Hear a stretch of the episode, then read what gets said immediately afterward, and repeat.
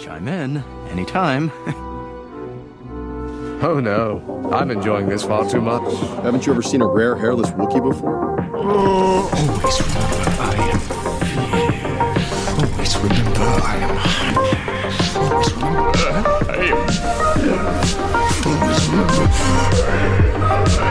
Let's blow something more! Anakin Skywalker was me.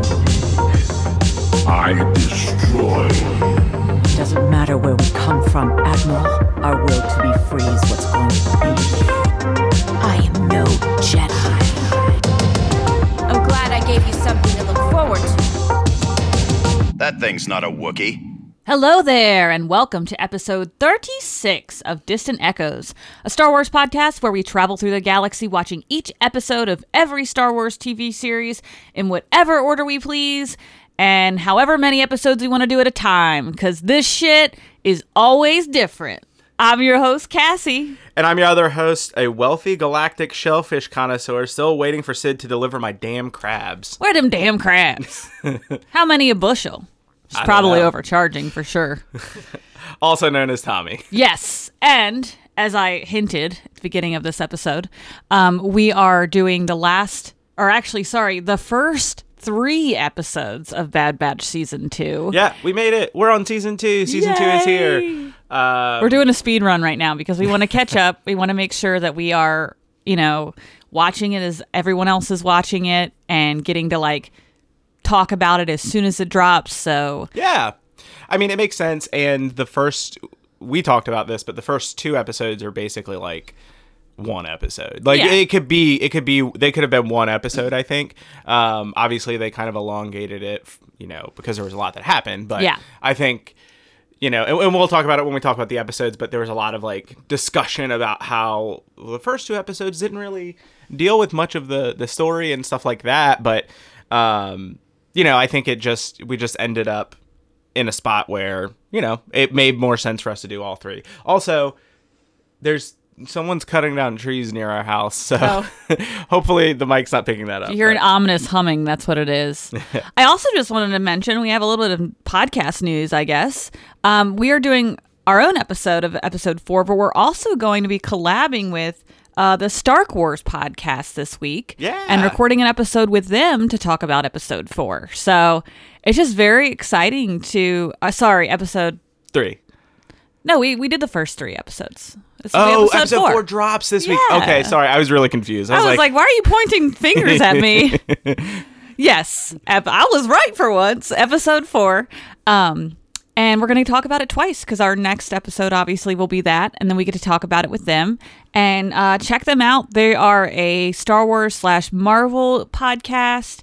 Um, very excited just to be able to collaborate with the community. And I guess just put it out there that we're happy to like do that with anybody that Yeah. wants to. I love following Well, maybe not anybody. not any we might be a little bit particular but you know just for the safety of our values and friendships and things like that um but fortunately i love seeing all the great welcoming loving awesome people in the star Yeah. wars community that i've seen on instagram so if you are listening to this if you happen to listen to one and you do follow us like please reach out we'll reach out to you too and um it's cool to like find other people in the community that are that are like-minded individuals about this So, Yeah. just wanted to say something about that. But Yeah, that's yeah. I, I'm really excited about it too, and it should be it should be fun to Yeah. talk more Bad Batch with I some know other people. It's exciting to know other people are Yeah. watching it. Not that people aren't, but like you know, Yeah. In this day and age, we've talked about how a lot of people are really into the live action Star Wars franchise at the moment because there's so many things. But Bad Batch is so good. Yeah, it's a rare condition this day and age to read any good news on the newspaper page about people watching Bad oh, Batch. Oh, shut up. I was like, wait, why are you, you were like giving me this look like I'm doing a bit. And I'm like, I'm not following, but okay, I'm just going to. Cassie, we've been married for how long? That's always my face. My face Yeah. is always the face of someone doing a bit. He rolls over while we wake up in the morning, and I'm like, what's about to come out of this? What's what bit is about to happen? What bit's What about to drop? What bit am I going to be a part of today? exactly. Um, but yeah, uh, okay. So, but before we jump into these episodes, Yeah. I'm gonna talk about these episodes. Which Okay. no, I just Yeah, wanted to say it's so it's so exciting that the show is back, and we'll talk about it when we get to the episode. But like th- this is some of the best Star Wars like animated series, and I, even like best TV series. Like I know we say that all the time about a lot of the animated Star Wars stuff, just because that's It just improves too. It. Like, it just keeps getting better and better. it does, and like even the animation seems to be. It seems like they took some cues from Tales of the Jedi, and like the animation seems to be a lot more. I don't want to say like fleshed out. Like there's just like the style seems to be evolving, like very ever so slightly, but it's noticeable, which is a good thing. I think that's really good. It's not just kind of like the Clone Wars framework. There's we get more of like the brushstrokes on the armor and some of the backgrounds and things like that. Yeah, very specific choices on what the animation looks like now. Yes. Right? Like that's kind of its trademark style.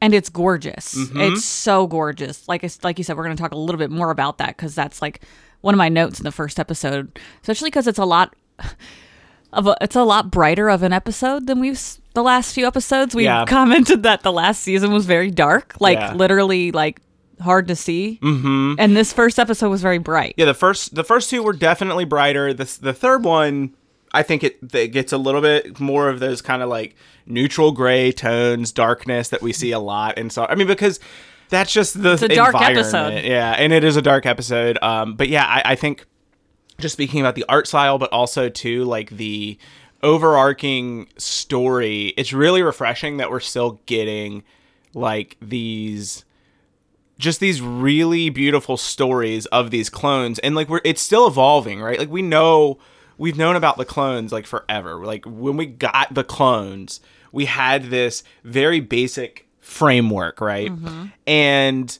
obviously clone wars like flesh them out a little bit more. And it's just it's really cool that we're still getting those little bits and pieces of how these clones these really rigid uh, uh, like-minded basically individuals are so different from one another. And like we're still seeing that. And it's it's really beautiful the way that they do it and especially in the third episode. Again we'll talk about this but just overall i think like if you're not watching the show, you're probably not listening to, to us right now. Sure, But if you yeah. are listening to us and somehow not watching the show, you really need to do yourself the service of w- like watching the show. The season Mm-hmm. one, I think, phenomenal. Obviously, we talked all about season one. I think so far, season two for me is shaping up to do something, some really incredible stuff. I'm, I'm really excited to see where it goes.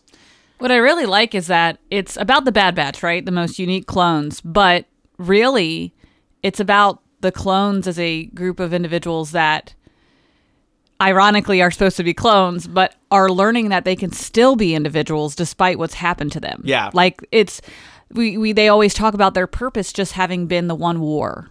And now they feel obsolete and they even have human like counterparts that are taking over their positions. But we are starting to see it's like where are they going to go and that's what's fascinating is like what happens to these guys like because we don't really know that from the lore like we've seen a few tidbits like um, in mando when we see the one clone officer like kind of begging for scraps on the road that was mando right or was that uh No, that was Obi Wan. yeah, but still, like that's all we. That's the first time we're like, oh, that was like so startling because we are like, yeah, what happened to those guys? Like, Yeah. where are they? And we're, Um, we're start- yeah, like you said, we're starting to get some of that. Also, too, just some real quick background stuff, uh, and then we can like jump into the details of Yeah. each of the episodes. But um, obviously, this show just premiered.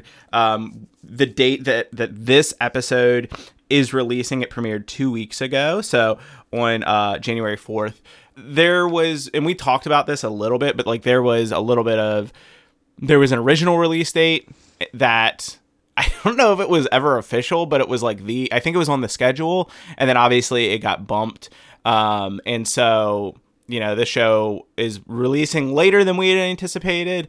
Um, but you know it doesn't seem like there is any I, I don't I haven't seen anything that kind of said one reason or the other. Obviously, the original release date was around the time of Andor, which w- was obviously like that's been kind of the talk of Star Wars because that show has been like so well received. We still need to watch it. Yeah, we do still need to watch it. Um, that show's been so well received, and then this is going to be like leading into March, which I believe right after that is when we're going to start getting Mandalorian. Um, some of the other shows are going to start picking. There's a lot that's going to be Ahsoka? happening. I'm still gunning for Ahsoka. I don't know if we have an official release date. I know it's supposed to be this year, so it might be like end of year.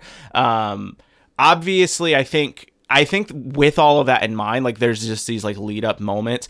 There's these kind of like talks that there might be like these overarching kind of stories. And so, what we get in Bad Batch season two, my expectation is that it's gonna be something that ties into the overall story just a little bit more. Obviously, we, we talked about this in, in the last episode where we kind of get that where uh, Nala Se is taken to that cloning facility, uh, the Empire cloning facility. There's some talks and rumors that uh, some of the storylines from, uh, I believe, in I'm talking a little bit out of my ass here because I haven't read it, but I think it's Heir, Heir to the Empire has like cloning uh, stuff in it, and so people are wondering if they're going to take some of that. Um, Heir to the Empire, obviously, like a Legends novel about Emperor Thrawn, but anyway, we know Thrawn's going to be involved in we know Ahsoka's Thrawn. story Yep, too. yep. We already know Thrawn is is in that story. We know that in Ahsoka we're gonna get the rebel, some of the rebels characters back. We've Um, also seen some animated episodes linked other animated series, not just Mm-hmm. Clone Wars, obviously, but like we're going to talk about this. But Dooku's Tales of the Jedi episodes Yes. are very prominent in, In the this. first three Yep. episodes, Yep. um, or references to at least. I feel like yeah, and so I think that we're we're getting set up for just like lots of little tiny tidbits um, that are going to be referenced later. And, and we had this in Obi Wan too. Like Mm-hmm. when you think about it, because Obi Wan referenced when he was kind of reading the names of the Jedi that had traveled through. Yeah. he named off Quinlan Vos, which is a character that kind of began. Um, I believe began in the Clone Wars. So yeah. So anyway, all that's to say, I think one, this is going to be a really cool year because we're going to get so much just awesome shit. But also, I, I, if I had, if I was to place bets on it, I would say that there's going to be some like little nuggets that are left out that I think are going to tie into other things. I also really, really hope that people end up watching Bad Batch just because I have this innate fear, just given everything that's going on with streaming stuff right now, of like animated shows and stuff like that getting canceled. Disney hasn't, from my knowledge, been like canceling stuff because I that doesn't make sense. why would they? Yeah.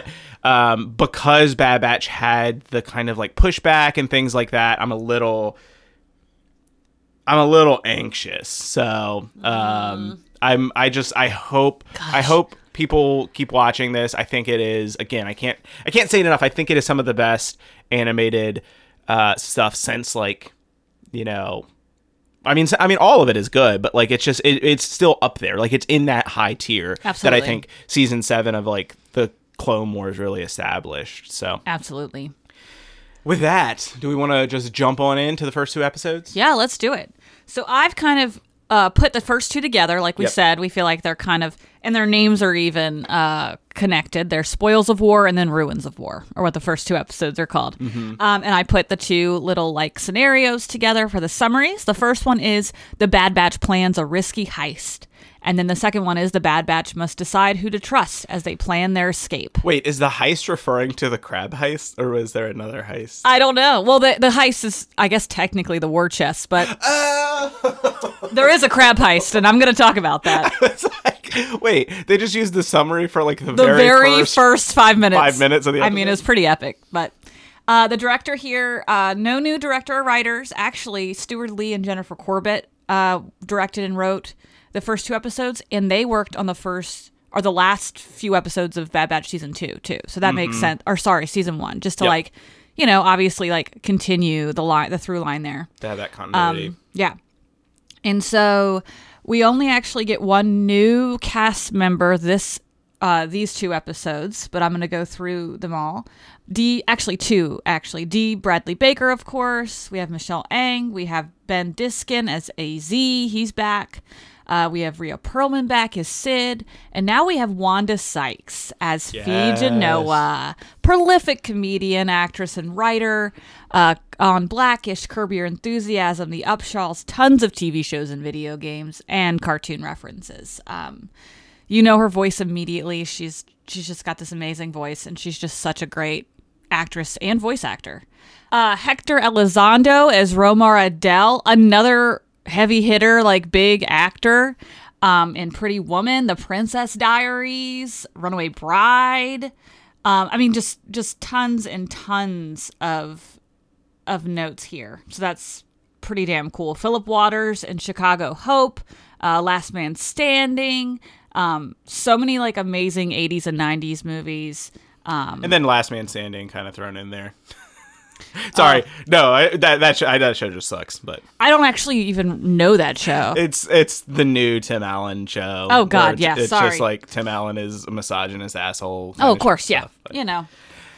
Anyway, Romar Adell, which is an interesting character that we're gonna get to. Yes, I so really cool. Just pausing there, like that again. We're still seeing this, them getting these prolific talents, right? You Mm-hmm. Yeah. know, to to be a part of It's so cool. an animated series. Like I love, I just like Rhea Perlman yeah. in the Star Wars universe. Like it's just I don't know. That's great. yeah. Um, Noshir Dalal is back as Vice Admiral Rampart, our kind of like central villain character, really, um, or kind of what we're getting, especially as we get further into these episodes. So, like I said, this first episode begins, and the Bad Batch are on a crab heist, and I love this because it's a literal. So, if you go to Wikipedia and you link this, there is an entire Wikipedia article on the crab heist like just detailing in the most minute details how they're doing this, why they're doing this. I don't even know really. It's just like, you know, somebody Sid obviously is like we, we need some crabs or some shit. I don't know. Shout out all the Wikipedia editors. You Yeah. It's just funny because sometimes you'll click something and there's like two sentences. And then literally this is the first time this has ever like happened and there's like eight paragraphs about a crab heist. I mean, it makes sense. There's, I mean, Sure. there's, there's so much on that site, but seriously though, like if you edit Wikipedia articles, like you are a hero and Yeah.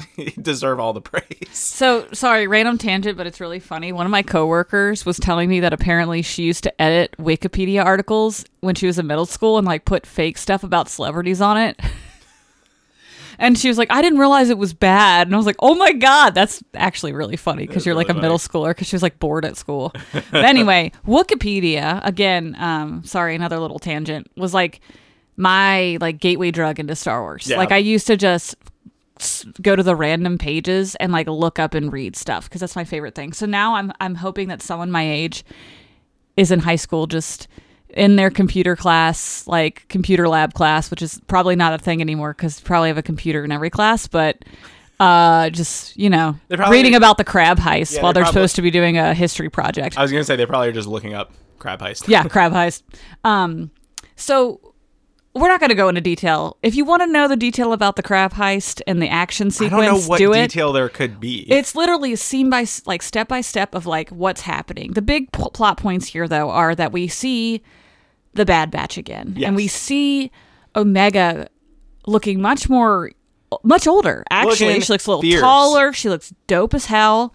Um, I love her like awesome like hunter kind of outfit, like a ranger type class. Like she's got her energy bow, which she's actually much better at now. Like Mm-hmm. that's the big thing about the end of this action sequence that takes up the beginning of this episode. I think is her hanging on to the ship and like plucking off the crabs. And we learn that apparently she's been like studying more heavily under tech.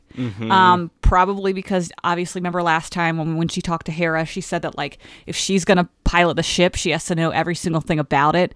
But apparently she also like goes off on tangents and studies other ships and stuff too, which I think is awesome.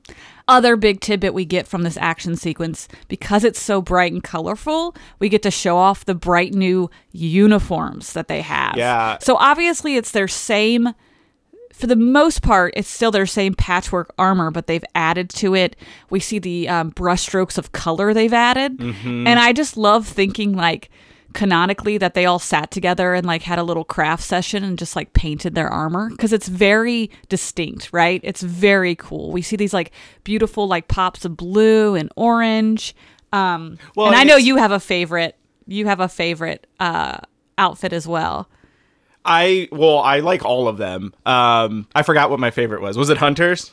I really like Hunters. Hunters is so good. So Hunters I'll look up some pictures. Yeah, I, I um yeah, we'll post pictures on the uh, Instagram and on Do a little runway sesh. Uh, but no, their outfits are great, and I think it also just it shows just how much of a departure there is. Again.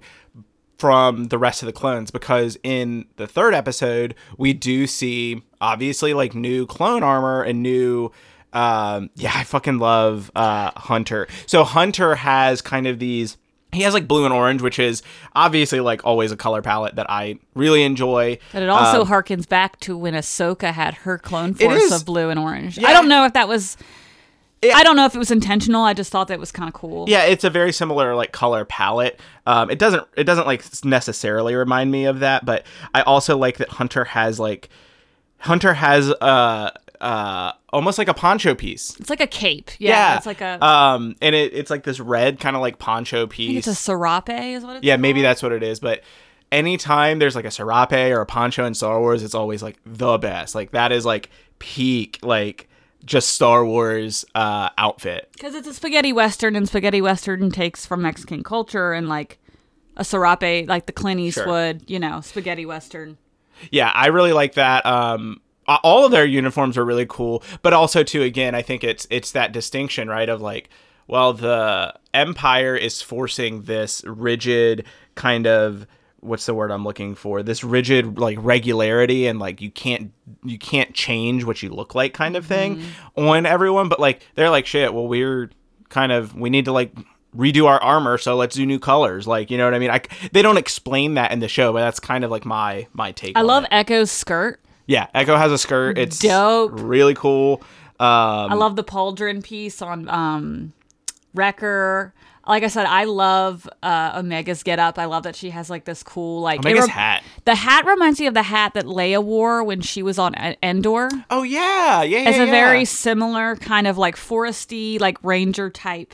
Yeah, Kind of. I wonder if that was the that has to have been the inspiration. Um, I know that they take they always take um like I know they take inspiration from like Ralph McQuarrie's like um concept art and we see this in the the third episode with some of the redesigned clone trooper armor um but i wonder if they took inspiration from leia for that because that you're Why right not? that is badass. Yeah. Also, her hair is so cute. It's grown out a little bit. She's got a cute little like side sweep. We actually kind of have matching hair now, which I love. Um, but yeah, I mean that I feel like the brightness just picked like just amped it up. Like we got Mm-hmm. to see all this in full color and full form.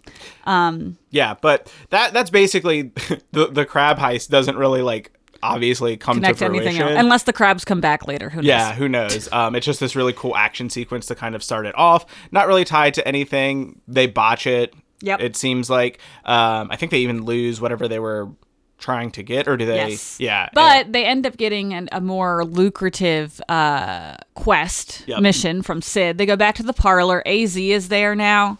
Um, and he's like, hey, what's up, y'all? And I guess apparently he's hanging out since he's been um, returned to them after their um, stint at the end of season two, or season, I keep saying season two, season one when they find him again. Um, a pirate is there named Phee Genoa, um, who is, of course, Wanda Sykes.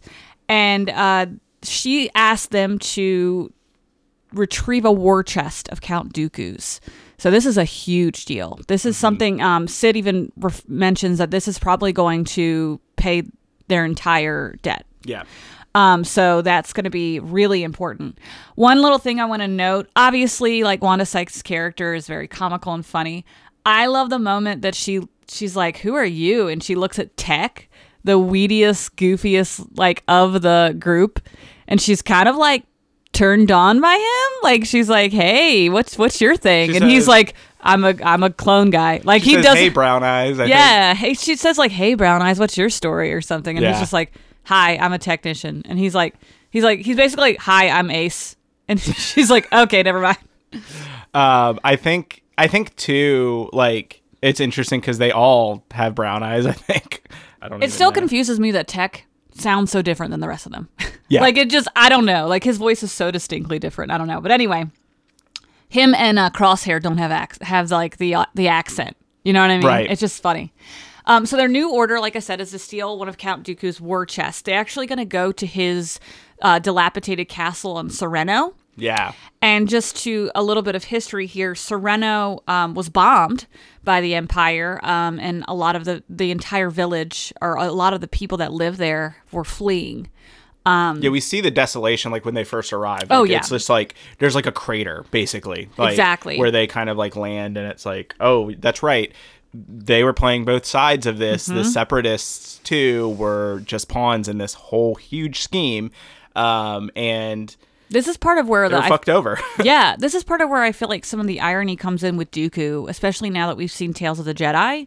We've gotten this backstory with him that he, his first inklings kind of of going to the dark side was because he was harboring anger and frustration with the Senate being corrupt and the Senate taking advantage of these cities and taking from them and looting them and destroying Mm-hmm. them, which is exactly what he did to this planet. Well, and it's also, I mean, not to like be too in the weeds with that analogy and like too real world, but that's also what happens in the real world. too. Exactly, Like, yeah. whenever there's, you know, some kind of occupying force, imperialism, like that kind of stuff, like a lot of the times the people who, you know, I mean, it's it's trite Mm-hmm. to say, but like the people who suffer the most are like the citizens of Mm-hmm. you know wherever it is, and like and and on on a galactic scale like this, it's like you know no one is gonna come out uh, un you know unchanged, unscathed, you Mm-hmm. know whatever it may be. It's it, it's it, I think they do a really good job of showing kind of, and that's why this episode is the spoils of war, right? Like, um, it really is just kind of this, um, you know, or spoils of war and ruins of war. It's kind of like they're both; those are both the titles. Um, and I think that we see that, Yeah. you know, so and that- Omega makes a comment about that when they finally get in. So basically, what we see when they approach are all the clone troopers, like actual still clones, taking out all these war chests. And I think there are, I might be wrong, but I think there are about s- between 60 or 80 war chests that they are, um, no, sorry, 50. that was very big difference, but it just flashed in my head. Yeah. There are 50 war chests that they are there's taking. these like giant like Crates. Mm-hmm. shipping containers right that are just full of like money arms like anything that you could have like the term war chest is like it's just everything that Yeah. makes up like what they were using to fund this war so it's like it's massive right like it, it's not like it's not like just like a, a you know they're gonna go get a chest and it's full of like gold doubloons it's like Mm-hmm. it literally is like the entirety of what they were funding and what they were using to uh, proliferate this war. So Mm-hmm. it's it's just this massive haul, and they're only we find out too like they only need a part of it, right? Like they're not going to get every single. they say grab it. whatever we can get, basically. Yeah, essentially. And Omega finds so they end up going in. Omega actually does find a giant crate full of credits. And she's just like overwhelmed. And the irony, of course, is that, you know, Echo's talking about this whole time, too. I'm just going to put this in here. Um, Echo is injecting, like, hey, I know that we've been like mercenaries, but I think at this point, like, I really want to do something more. And Hunter isn't really harping on it quite yet, but we do get that sense of like, okay, we're moving towards, we have our own armor now. Like, we've been hiding, but obviously we're not going to be hiding for much longer. We're going to actually like create a purpose for ourselves that's higher than us. Yeah. Right. And And I was gonna. You might be getting to this, but there is the moment um, before they even arrive, and it, it- this this plays out. I think it, later on in the episode where uh, Echo basically is like Hunter's like we don't I don't we don't want that life for her, and Echo says we have the life we have now because of her, and Omega overhears that like, and it that becomes the driving that becomes the driving impetus for her and she kind of like she goes into like overdrive like in these episodes where she's like really trying like her damnedest to like get you know what she can and make sure that they're able to have like a successful mission because she i think she takes the weight and the burden of what echo says and is like this is my fault like this is all my fault Yeah, she takes it in a negative way. He means that like we're thankful kind of in, in some ways. We're grateful that we were able to discover this about ourselves, but she kind of takes it in a darker kind of way.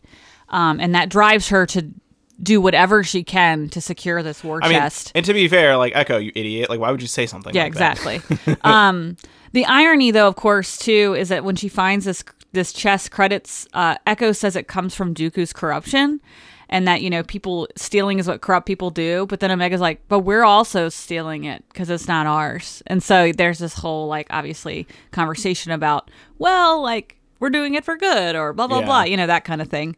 What ends up happening is Omega, Tech, and Echo get trapped in the container they're in. It gets shut on them. Uh, Wrecker and Hunter are outside of it, and we see the Bad Batch get split up between these two episodes. Wrecker and Hunter have to engage with the clone troopers um, in a firefight, and they end up trying to head back to the Marauder so that they can reroute and get back to their uh, friends. We see Wilco, uh, the clone captain. Um, and he's ordering uh, escape pods to be released from. Basically, what's happening is the cargo containers that they're shipping. Um, they're attaching them to ships and they're f- they're flying them in the air.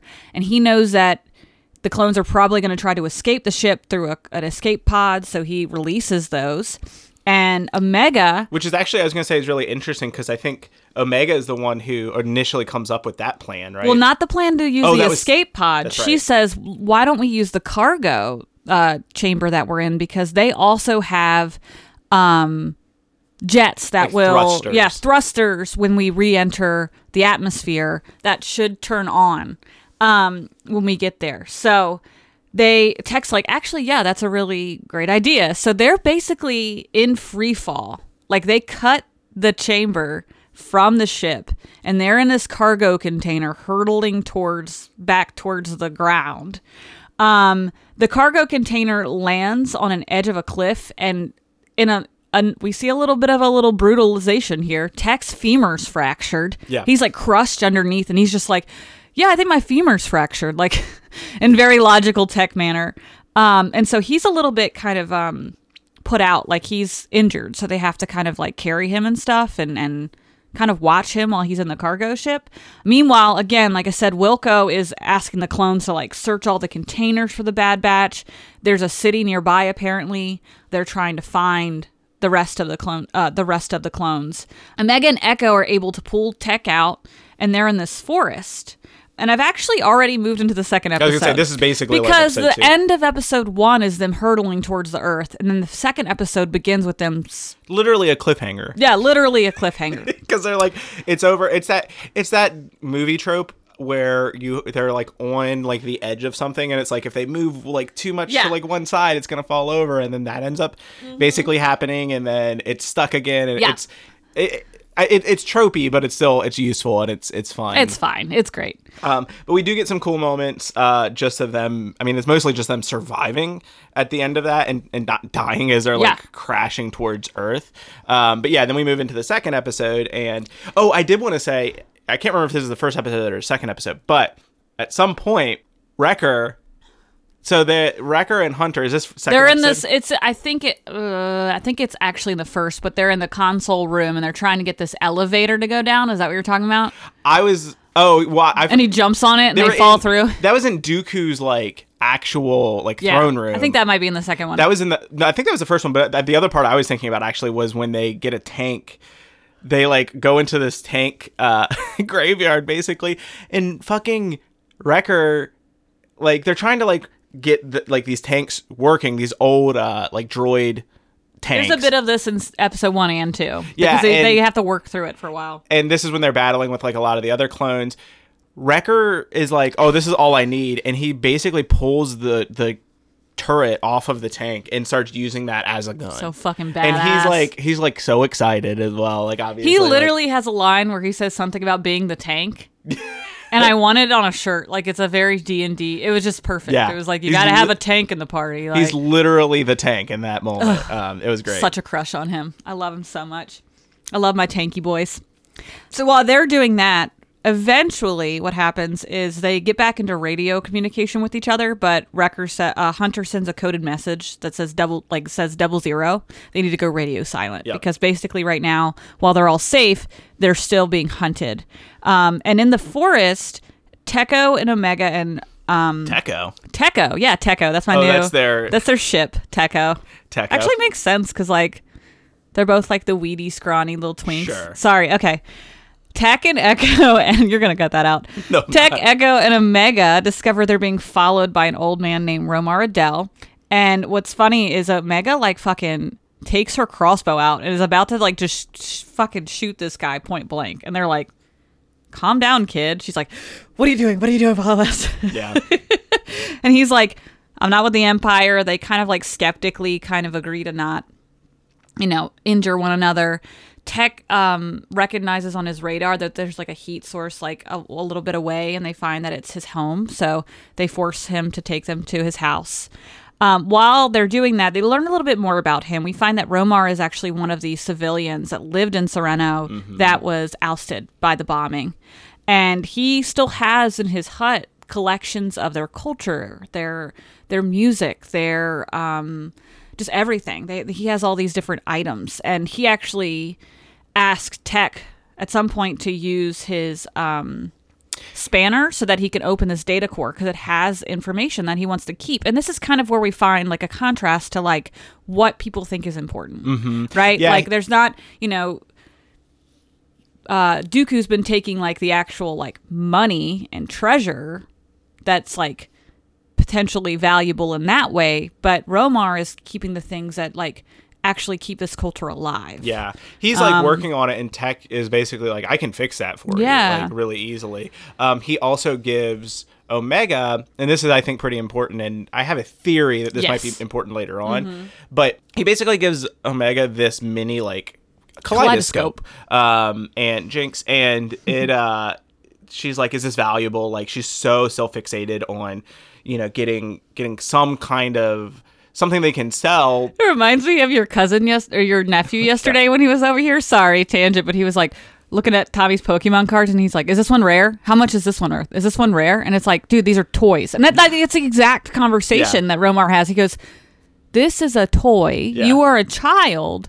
You're supposed to enjoy this for its like entertainment value." to worry about like how much it getting costs. money to help these like mercenaries like you Yeah. know escape their debt kind of thing um, but it is a really cool moment and um, at the end of the episode she ends up with it he gives it to her Mm-hmm. um, and so i think that's going to maybe play a role later on i don't know what this kaleidoscope is There's It- something very significant about it because at the end of the episode too, basically the last thing Romar says to her is like, "Remember what I told you," and and just kind of hints at that. We don't know what that means, Yeah. but you know he does say something about what is valuable and what's not. Maybe that's Mm-hmm. what he's trying to impart on her. Like, hey, I know you're still looking for this. and that's fine too. You know? it doesn't Mm-hmm. have to be like this is like this little. I forget what the term is, but this device is going to end up playing a role Like a later yeah. on.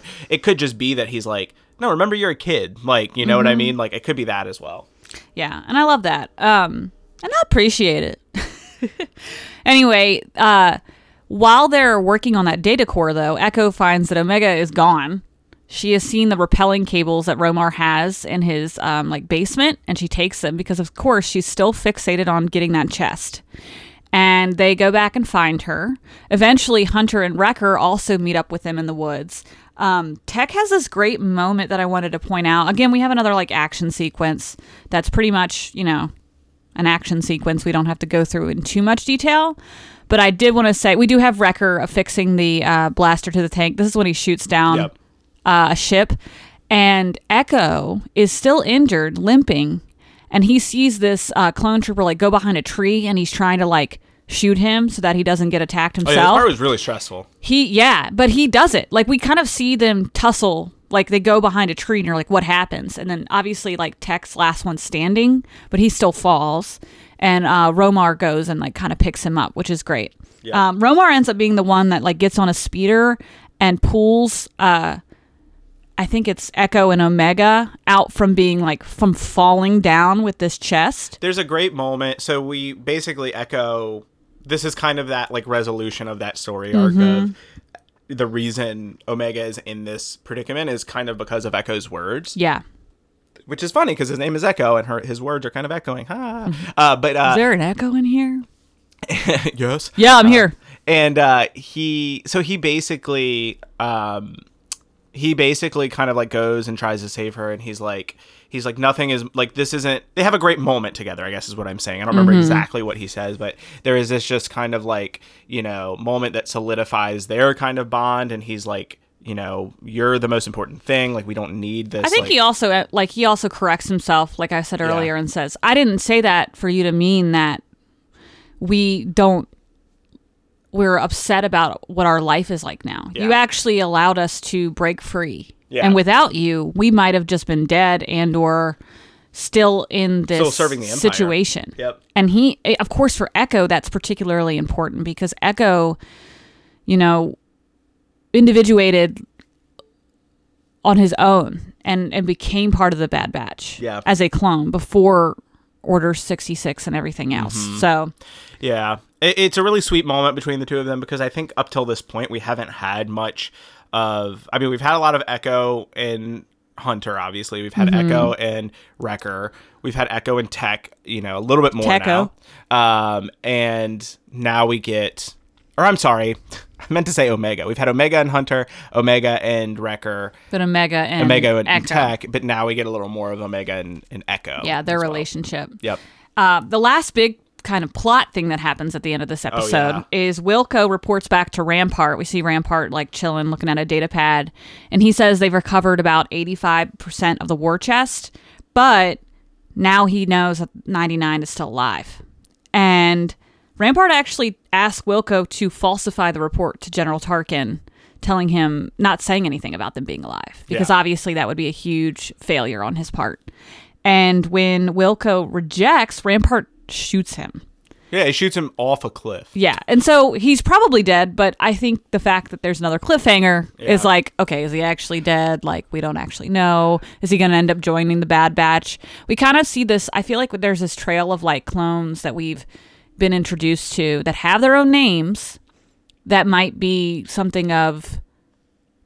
A, a bigger force maybe there- later on there's like something more going wilco and then cody we'll get to so like i don't know Yeah, and I think I think too like we're starting to see more of like th- this is a little bit it's it is like conniving on Rampart's part, but it's also kind of a little bit of desperation, right? Like Yeah. he has basically said Bad Batch is dead. We don't need to worry about them. Mm-hmm. Clearly they're not, and this report would like which kind of begs the question. So we jump into the next episode, and it is we didn't get any crosshair in the first two episodes, and a lot of people complained about that, or not that specifically, but they complained about that th- these episodes weren't like um plot dense and i get that idea but i kind of like how these open to just kind of like reset the world and reset where stuff Yeah. was at. Mm-hmm. Um but we find out right in the next episode crosshair is has survived and is back with the empire. Mm-hmm. So my question is how is rampart pulling this off where he's still mm-hmm. using one member of clone force 99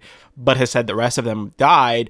And is crosshair lying about them being alive as well crosshair knows i mean crosshair I- does know I mean, yeah, obviously, yeah, like, yeah, he was left on he was with them That's very important. He's So- clearly not saying something, or maybe he's keeping it to his own advantage. something Who is knows? something is going on with It's a great point. aspect of it and i'm curious what's going to happen So this episode's called "The Solitary Clone," and Wikipedia didn't have the little summary oh of what this is about. Yeah, Disney from Plus. Disney Gotcha. Plus. Um, but that's fine. We we know what this one's about, and this was a this is probably one of my favorite episodes so far. Um, I mean, there's only three. Uh, Tommy's looking it up right now, but I'm going to go over the uh, again directed by Saul Ruiz and written by Amanda uh, Rose Munoz. The cast here, we do have some uh, people that have come back to us that I will point out, and then some few more new people. We have Matthew Wood as all the battle droids. I think we've gone over this before, but I didn't realize Matthew Wood also is Grievous in the Yes. films, which is awesome. I love when like the actors come back, like the voice actors or the actors from the actual movies come he's back. probably the droids in the movie as well oh yeah, yeah, yeah. It's just really cool. Um, um, I can't get logged into Disney Plus right now for the. I couldn't either. That's why I couldn't get it. But that's okay. we, we, you know, the summer is usually a bit lackluster anyway. Uh, Max Mittelman is Governor Groton. This is the Empire gro- governor that comes to try to replace the governor that's on Desix, um, who's a little pussy. Um, he kind of is. Uh, the vo- he's the voice actor in One Punch Man, Spider Man, Persona Five. He's also Persona Five man. of five man. He's also Theron Shan and Arn Pre Prialon. I don't know. They're Star Wars names, so I don't know how to pronounce them. Ah. In various Star Wars media. Uh, he's also Han Solo in the Lego Star Wars All Stars game. Interesting. And I think All Stars. I keep thinking of them playing basketball, What which would be really Lego fun. Star Wars All Stars? I don't know. There's so many things. It's like we love it, but we're also like, oh my god, really? Like, you know, we get it. Shelby Young um, is the PA voice in the bunker, basically that is calling that keeps re- telling Oh, yeah. Crosshair to go to Rampart every morning, and also the tactical droid.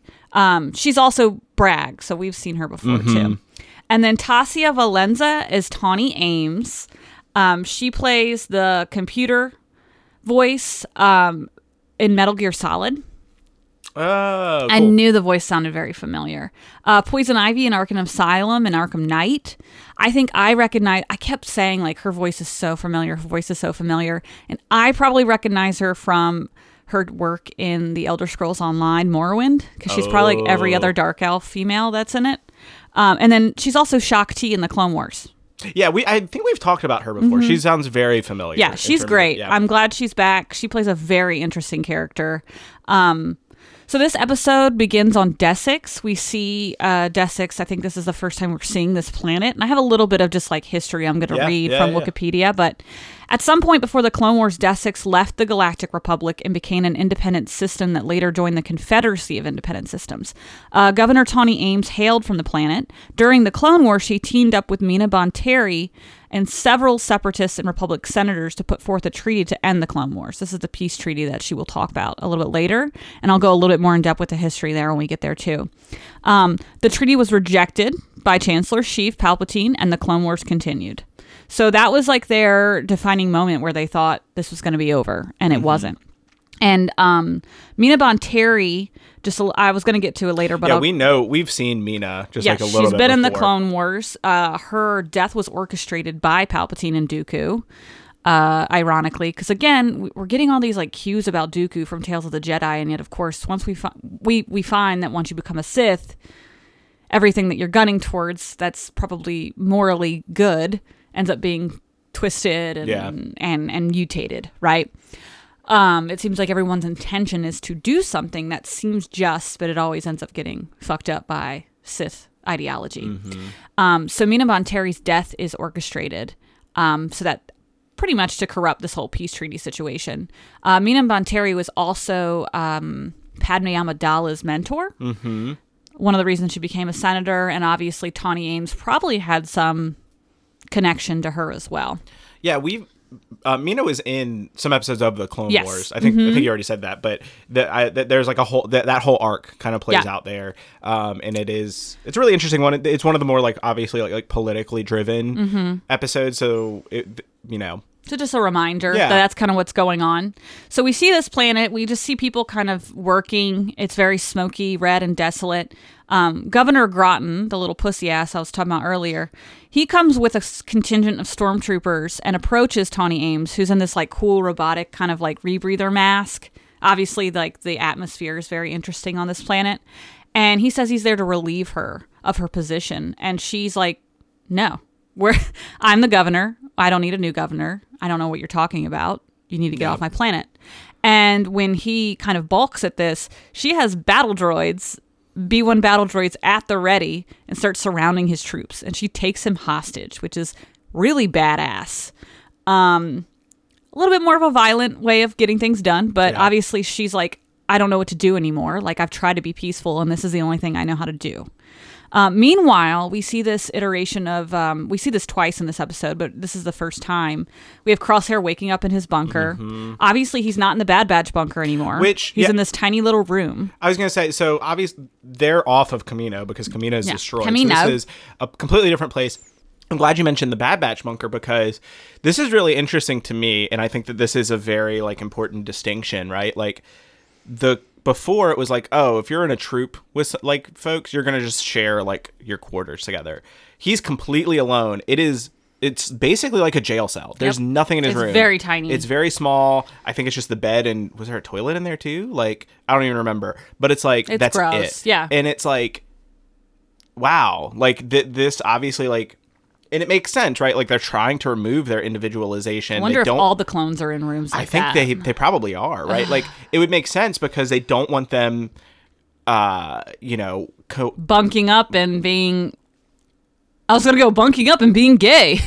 bunking up and like actually like having friends and being Yeah. because that's what the that's what happened in the Clone Wars is that they established brotherhood and Well, relationships and they talk they talk later on about this as well eh, later on in the episode about how like a lot more clones are going AWOL. Like mm-hmm. they're starting to go AWOL. A lot of them, you know, they're and I don't know if this is this is something that we'll have to see if it plays a role or not. I don't know if it's because like the inhibitor chips are wearing off. I don't know if it's because, you know, they're just like their consciousness is taking over. Mm-hmm. But they're not okay with doing the things that they're being asked to do and that's mm-hmm. what this whole episode kind of play excuse me plays off of. Um this entire episode plays off of the fact that like the clones have their individualization or their individuality that's the word uh and even if they are trying to separate them even if they are trying to take that away they're still able to a lot of them are still able to maintain that. The issue here with Crosshair, though, too, is that he's not only separated from the clones or the other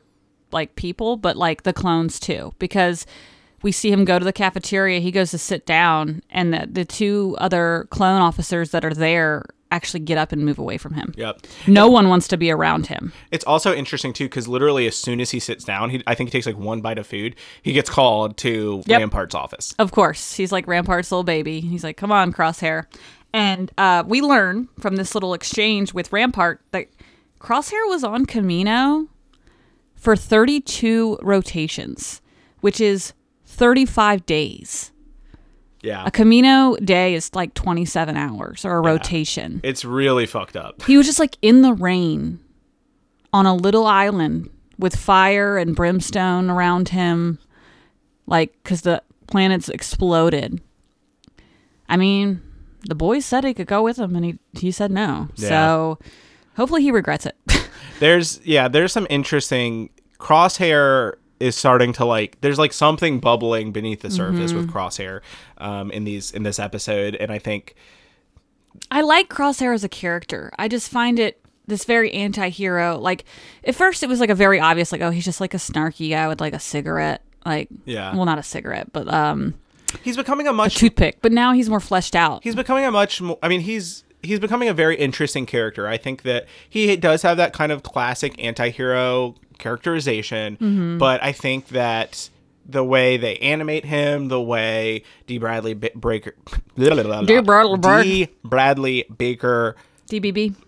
you know acts as him like i think it all like he's a very interesting and it's a very well done version of this trope and we even see it early on like he doesn't seem to be like he's like rampart calls him into his office and he's like well what group am i leading? And rampart's like you're not leading anybody. Mm-hmm. Like mm-hmm. you're not you know you were left out for 35 days. I don't even know if you're fit for service anymore. Well, he says that he that he calls him to tell him he's coming back to Right, service, right, but right. still, yeah, But like I don't know why I'm doing this, but Yeah, he's basically like, you're going to have to answer to someone else for a while, Yep. which is, if you think about like what Crosshair was doing before, he was leading like these new kind of like troops Mm-hmm. and things like that into various success. I mean, we only see some of the failures a lot of the Yeah. times when it pertains to the Bad Batch, but you know, he obviously was having some level of success Yeah. um, prior, and also knows what what the fuck he's talking about too. That's the important part. Is like he know he's very smart. He is also he did survive for 35 days. he survived for 35 he's he's an incredible i mean he's like a super soldier Mm-hmm. and he basically gets bust down rank and i think that's a Oh my very god, he's Sephiroth. oh my god, clones. Sorry. Okay, i sure I'm gonna go down a whole tangent about Final Fantasy VII. Anyway, uh, but yeah so um i think we start seeing crosshairs kind of discomfort a little bit as well with this whole process and i think it is that ambitious quality in him that probably at this point is what the issue is but he joins up with commander cody that's who he gets assigned to which is exciting because we haven't seen commander cody No. in forever so I love this moment. I'm sorry, jumping in here No, real quick. So Cody was Obi Wan's general, Mm-hmm. and so there's this moment, of course, when Cody go when Crosshair goes to meet his uh, officer that he's going to be with on this mission. Basically, the mission is to go to Desix and get the pussy guy out. Um, sorry, I'm Groton. I really don't like this guy. I hate. I hate. sucks. I hate characters that are like evil, but they're just like skeezy, wimpy, like kill him, and they're He's- just like you know, just shitty little like peons. Like that's kind of just what he is. He's obviously a wimp. Like He's what Rampart started out as, but like they're not going to flesh him out because they don't need him because Yeah. Rampart becomes this really great kind of villain that they. yeah, he is a really good villain. Yeah. Um, so they're going to basically take. They're going to pretend that they're there on a diplomatic mission. Uh, to Alderaan, and sorry, a diplomatic mission to Desix to get this guy. Um, and Cody's going with him, and they actually meet at the battle memorial. So you see like the wall of names, which is Yeah, fascinating. So that's a battle memorial for um, the Battle of Geonosis, which is like the big Mm-hmm. uh, battle in. Uh, is it Attack of the Clones? I'm not sure. I can't remember which one that is, but um, that's like the big one. All they talk about it a lot, like in like with the clones and stuff like that. Um, I did want to point out, um, Cody also specially requested Crosshair for this mission. yeah, which is Uh, Cody, Cody's on our side. Cody, at least this is my belief. Oh, well, we, we find out later that he defects, so obviously. But I think he picked Crosshair out because he is trying to form an alliance from the inside, right? And Yeah. Crosshair is very strong and very important. And Cody is actually visibly uncomfortable when they're talking and they you know Cody obviously tries to like bring the topic up to see what's going on what's going down and he's like you know a lot of clones have been deserting. What are your thoughts on this?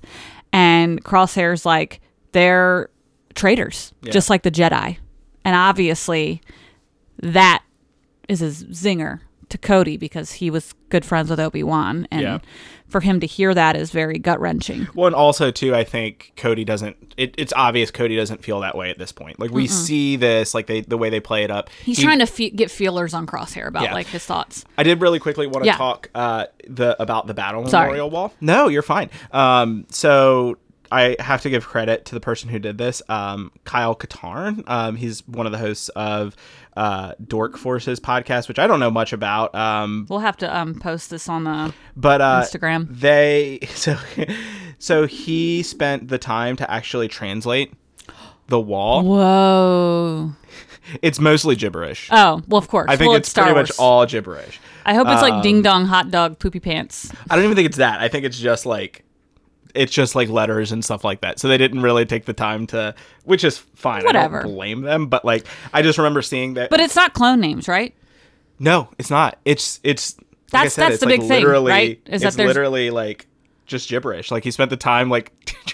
No, what I'm saying is like it was the intention. So like I'm trying to figure out the significance of this battle wall. Was that are there names supposed to be names of clones on it, or is it names of all the actual like people? Because that's the thing, right? Is that like the clones don't even get a memorial. The only clone memorial we've seen But is Ahsoka putting the helmets on sticks. It's interesting though because like I don't know if they intended for it to be that. Obviously, it, but like it is kind of this. It's funny. It's like even if this is their memorial, and it's like eh, we're just gonna slap some gibberish up there. Nobody's gonna fucking care. Like you know what I mean? oh, you Like, think like the real and like the in, like, real people in, real? Lore, They're like, ah, fuck it. Oh, like, whatever. They're just they're clones. They don't matter. Like- um, Jesus, God, could you imagine? Oh my God. So, um, they have that conversation. We're gonna see this. I love the artistic. Like, we always talk about the poetry in these episodes, Mm-hmm. and there is a reiteration of Crosshair waking up in his bunk again at the end of this episode and the memorial again. Um, so we'll see that again. Star Wars rhymes. I love it. Anyway, uh, Star Wars rhymes. No, that's a, that's what people say. They say like Star Wars, like the like. Oh, there is I thought you meant the word Star Wars rhymes No. with each other, and I was like, they don't. But okay. no the the movies, the Got it. stories. Like Yeah, there's yeah. there's a rhyming in. Sure. Um, yeah. Um, so they arrive on Desix. Uh, Groton is still protesting with Ames that he's the rightful governor, and this is kind of where we get a little bit more of her like feel for what her reflection like peace is not going to happen anymore. She actually mount- mentions Count Dooku being right about the Republic and um, how he was right about it being replaced by the Empire. She basically says, My side lost the Clone Wars and will lose this war as well. So it's interesting that she's so embittered that she's like, Dooku was right. Um, and again, as we talked about, again, there's this iteration of the Tales of the Jedi episode of we see. I'm so glad. I really didn't care about seeing Dooku, and then when I did, I was kind of like, wow, like I don't Yeah. know. I was like, I kind of liked him for a minute. I was It's- like, he he wants to. Again, it's that thing of that Anakin thing, right? Where we're finally getting to see these villains that we didn't really get to see evolve in the right way in the movie, evolve in the Clone Wars, and that's what's so special about the animated series. It's one of the great things about it, right? Um, sorry, kind of like No. going really That's what- excited about it, but it's just really cool. Um, yeah, I, I, I, agree, and I, I was the kind of the same way. complicated matter, right? It's not just good and evil. The same thing what we've talked about in in the Clone Wars series with the Jedi morals, moral like morals. It's the same way with people and They were in- politics. with like the movies, like the prequel movies, like there was so little time given to like the actual like people and like the politics. Like they do spend a lot of time about the talking pretty about the politics. clothes and about the the dressing of politics. It wasn't the It was like um, the base. It was like the, f- feelings. It was like we have this building block. There's this group of planets that don't want to pay taxes, kind of thing, or Yeah. whatever it was. Um, and we didn't really get like the the other pieces behind it, and now we're able to like really see it fleshed out. Yeah, exactly. Uh, again, just further brushstrokes that are like helping Yep. paint this picture. Um, so Ames actually orders battle droids to hit the approaching shuttle, which is coming for the city. Um, and it crashes outside the city. And when the battle droids approach the shuttle, they discover um, dead bodies, no survivors. Um, but they're shot in hiding by Crosshair and Cody, who start to advance on that situation. And this is when we start to get like this really amazing action sequence. We see Crosshair and Cody become one, right? Like a unit. Um they they work very well together. There's this amazing moment where they're getting closer and closer to the I guess it's like a cast a castle type like turret where Ames is like holding Groton hostage. And uh, they not only do we see a lot of you know separatist droids, we see the we see our we see our droidekas, we see our Roger Rogers, as I call them, being Roger Rogers and being stupid. well, they're dead. oh no! And you know they get shot in the face. Um, sorry, I just love doing that.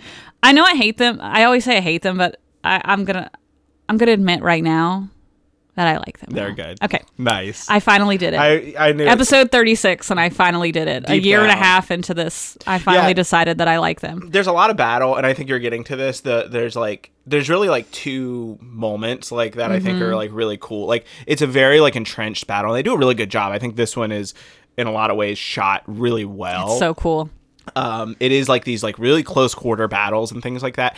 Um, the first moment is, uh, and I don't want to steal your thunder if you want to talk about it, but the moment where uh, Cody basically had sticky bombs, like sticky grenades, one battle droid because the droidekas have their ray shields. Yeah. Um, so you can't like get through them with just throwing you know a grenade in it. Like we saw in Mando too. It- he's- they had problems with those. Yeah, it sticky bombs to a uh, battle droid, and the battle droid crosshair then shoots the battle droid, and it falls into the ray shield, which takes out the droideka. So dope. So I love this because it also kind of I feel like Crosshair is getting to work with a clone that's very much like the Bad Batch. Like it's a very much like Bad Batch kind of like they don't even need to say much of anything. Like they just work in sync with each other. It's also like it's not. It, they didn't have this tactic drawn up. It was just kind of No. like in the moment they figured this out. It's you know? great. The other one, of course, is they're going up this turret of stairs, and Crosshair is just flinging these little like His reflection mirrors. like you know, those little sticky reflection mirrors, ding, ding, ding, ding, ding, just ricocheting off. He eventually does get the the other droid at the top of the stairs, and they end up getting to the top. And when they make it to the top of the tower, they find Ames with Groton hostage, and she basically, you know, Well- tells them. Sorry, I just wanted to say there was a moment too in that sequence where they're going up the turret. Oh Where- yeah, they get choked out. Crosshair's getting choked out, and he's like, he's like begging, he's like Cody, like asking Mm-hmm. for help. Um, and Cody has to like come with his knife and like get this droid off of it. very him. hunter esque. Yeah. He takes that Bowie knife out. I don't know if it's a Bowie knife, but I, that's what I always think that. I think it, hunter it, has. yeah, kind of It basically. was very. I was like, oh, we got a hunter knife going on. Yeah. Like he gets to kind of. I don't know. There's like iteration. There's just reminders of. How he used to work with people, right? Mm-hmm. And I think this kind of builds up for Crosshair. We can see he's not like happy necessarily, but like it seems like he's enjoying working Relieved. with Coast, Yeah. Cody. Um, and then there's even the final moment at the top of the stairs where Cody like has to throw the mirror, um, and Oh, Crosshair yeah. makes the shot like really quick, and it's what ends up like you know taking out the droids, uh, Mm-hmm. the the uh, tactical droid, which they were Yes. trying to get to at the top of the stairs. Yes. Uh, but yeah, and then we get to the moment where they're they meet with um, Ames. I almost said Mina Bonteri, but she's already dead. yes. Well, Ames then again says, like, I used to believe in what Mina Bonteri was doing, her efforts. Like I said, this was Padme's mentor. They're the ones that broached the idea of peace that was brought down by Sidious and Dooku. Again, ironically, Dooku was part of this whole thing. Like she talks about how Dooku was right, and yet he was the one that orchestrated Mina Bonteri's death too, playing both sides. Um, Cody actually takes his helmet off in this moment and begins to plead with her. And this is clearly not part of the the scenario. yeah, the Um, Empire does not want this. He's saying like, look, there's been enough bloodshed. Maybe this can, you know, maybe there can be peace this time. Um, and of course, when she finally kind of stands down, this little pussy ass comes out and is like, all right, great, kill her, whatever, kill her. And of course, he doesn't do it, but he doesn't have to because Crosshair shoots her. And it's a very dark moment. I mean, we see her gasping for air. And Groton orders them to display her body in the town square as a warning Yeah. to the rest of the people there. And this is the I mean, it's just awful, right? There's, there's, there's. I think this starts raising that question that we still have, right, about Crosshair. Like, is this just who he is, or does he still have his inhibitor chip, or Does he know he has to play the part for a while? that's still? kind of where I'm at, where it's like, I think Cody is this like idealist in this moment, and he's like, we can get out of this without like bloodshed. Obviously, the Empire doesn't want that. The Empire wants to crush dissidents, and we see that when Mm-hmm. um, the commander is like relieved finally, and when Crosshair get when they get the order, Cody's not going to do it. But like Crosshair, I think you could make the argument where he's like, what choice He's got to have? ta- he's got to take it for Cody. Yeah. Because if he doesn't, then you know what's going to end up happening is Groton's going to be like, well, then you shoot Cody, or you, you know what I mean? There's going to be something there. So this was just the easiest thing, yeah, it's not that it's right. It's just kind of like I think or at least we hope. Yeah, it's either that one, he still has his chip, two, he's an asshole, or three, he's just kind of like you said, playing the part Mm-hmm. and doesn't really know. You know, I mean, i at the end of the day, does this one separatist really matter? Like, kind of thing to the Mm-hmm. To Crosshair, to yeah. Mm-hmm. Crosshair. So I don't know. What's interesting is when they're le- I I like this little other little poetic nod, I guess. Um, It's we're both quiet. Like the, It's very quiet. there's no music. It's dark again. We see Crosshair and Cody. They don't speak to each other. Get on the ship, and as the clones are leaving the planet, stormtroopers, human stormtroopers, are coming to occupy it. yeah, you see. So it's just, like, the, ship clones are the empty out. cleanup, the emotionless cleanup crew, and the humans are coming in to be the ones that serve as this. You know, we're the ones coming in to save you, sort of thing. Not even to save you, but I think I think too, like Cody sees, like, oh, they are we're just this occupying force here Mm-hmm. because that's not what the general the the blah, blah, blah, the governor wanted. Mm-hmm. She wanted them to be their own kind of people, I don't need. Yeah, and it's obvious that's not going to happen. Exactly. When they finally get back, they're at the battle monument again. And Cody asks Crosshair if he believes they're truly making the galaxy a better place. And Crosshair says, I'm just following orders. That's not my job. That's not my job. Yeah, But Cody kind of digs at him and says, like, yeah, but you're making choices, and those choices are going to have mm-hmm. consequences. And you're not only making decisions, but you have to live with them. yeah. He says we have to live with our decisions, and I think. Again, I think Crosshair knows all of this. I don't think this is like a question to Crosshair. Um, I think he's he's well aware of all this, but having this reminder from someone who is uh, objectively like your brother, like you share the same DNA, like, Yeah, Cody doesn't come out saying, What did you do? Like, and he's heard this how did you do this? Like, blah, blah, blah. Like, what are you thinking? Like, he doesn't do that. He just states to Cody, he just states to Crosshair, like, I understand. I understand what following orders means. He's also he's also heard this from you know the Bad Batch as well. Uh, Crosshair has.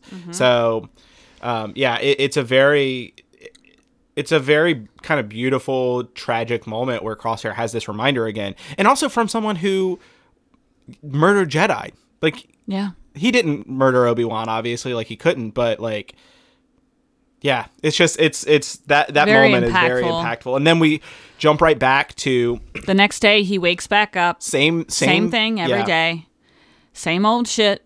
He goes to Rampart, and Rampart, he learns that uh, Cody has defected. Yeah, he's he, he crosshairs or sorry, Rampart's basically like you're gonna report to CT whatever whatever Mm-hmm. and and Crosshair very, is very defiant in this moment. He's like, well, what about Cody? Mm-hmm. And Rampart's like, who you like? You're just numbers. Who's Cody? And he's like, Oh, "C-" yeah. And, and Crosshair says this with like bite. He's like CT, and I think it's like two zero two two or something like that is Mm-hmm. Cody, whatever Cody's designation is. Um, and he says, um, it seems he's gone AWOL. He says a lot of people who end up with you seem to be doing that. Um, but this is the first moment that I get where Crosshair, I think, is finally starting to something is seeping through where he's he and I think it's more personal at this point, right? Where he had g- grown a little bit of a bond during the time that he was with Cody, and now he's just also taken away from him I didn't again. even think of this at the in the moment. I didn't even think of this in the moment, but like Crosshair might even be thinking like, did he go AWOL or was he murdered? Because the at the end, you kind of when when he they're didn't leaving follow an order. When they're leaving Desix, you see Cody like sees the other the admiral or whatever that was being held hostage, and the admiral looks at him too. And so part of me wonders if he's Oh saying God. that he went AWOL and maybe he was just murdered. Shit. And I wonder if Crosshair might be thinking the same thing. He's gonna find Cody's dead body somewhere, or like find his like armor or Yeah. something. I also I'm gonna call my shot at this point. I think Crosshair ends up murdering Rampart. Oh fuck point. yeah! I I mean that would be so satisfying. Yeah. That would be so satisfying. I also am starting to wonder more and more if Crosshair has this mindset that he's working kind of undercover. Like I wonder if he is kind of what I've you said always kind of felt that. Remember at the beginning, because Yeah. at the end of the at the end of season one, he you know easily shoots the clones that are picking off the um the Bad Batch, and is like, "Look, I don't have any loyalty to them." Mm-hmm. And Hunter's like, "Well, then what the fuck are you doing, dude? Like, come on, like."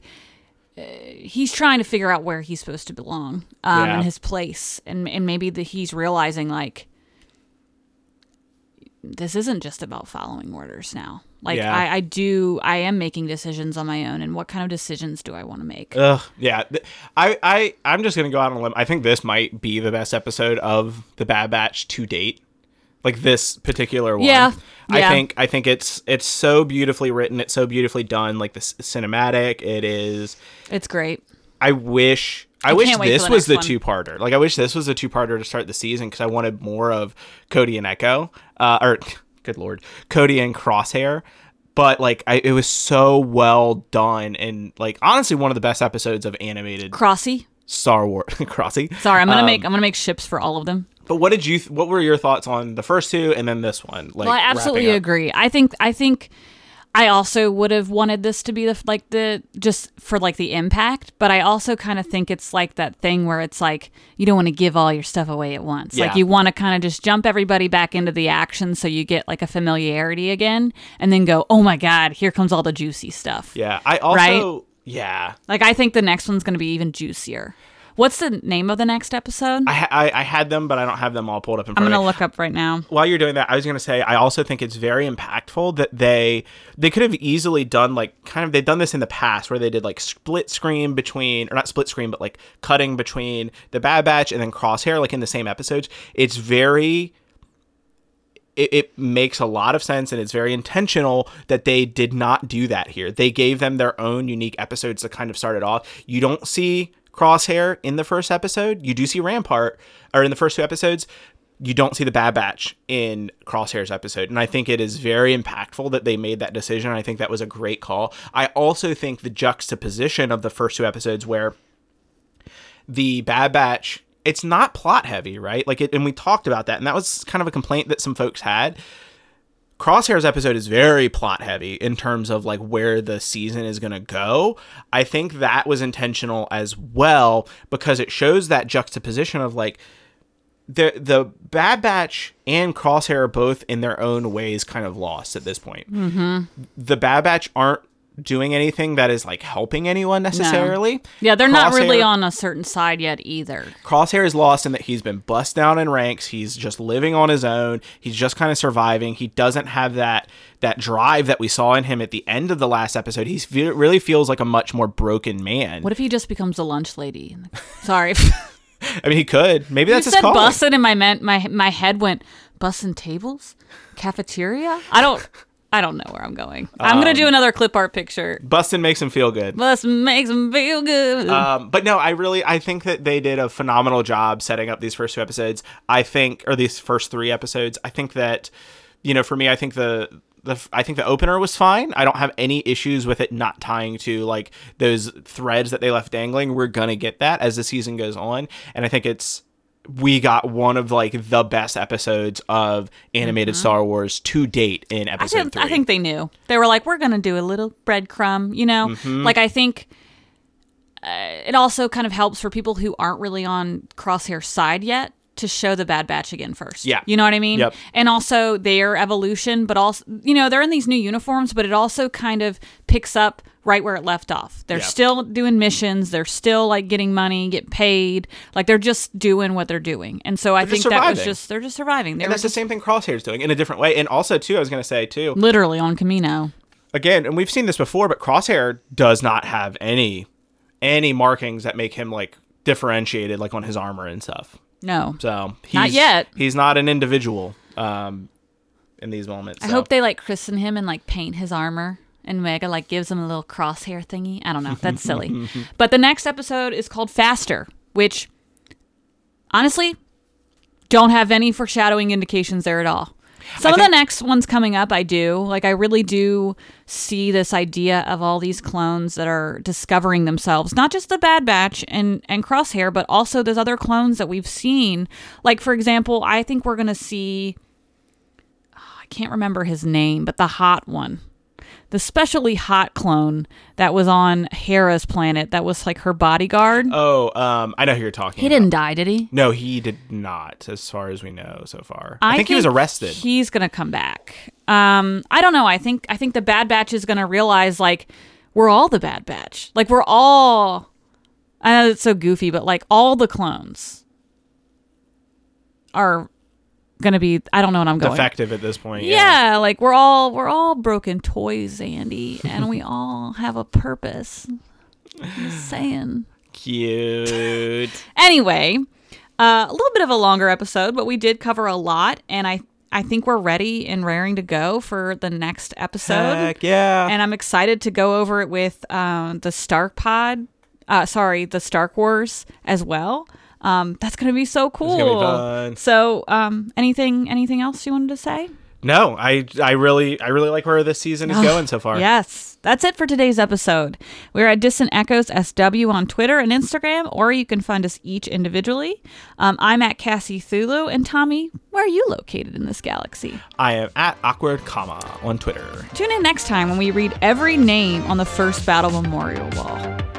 That's gonna be tough since we just learned it was all gibberish. Hot dog poo poo pee pee. Goodbye. Goodbye.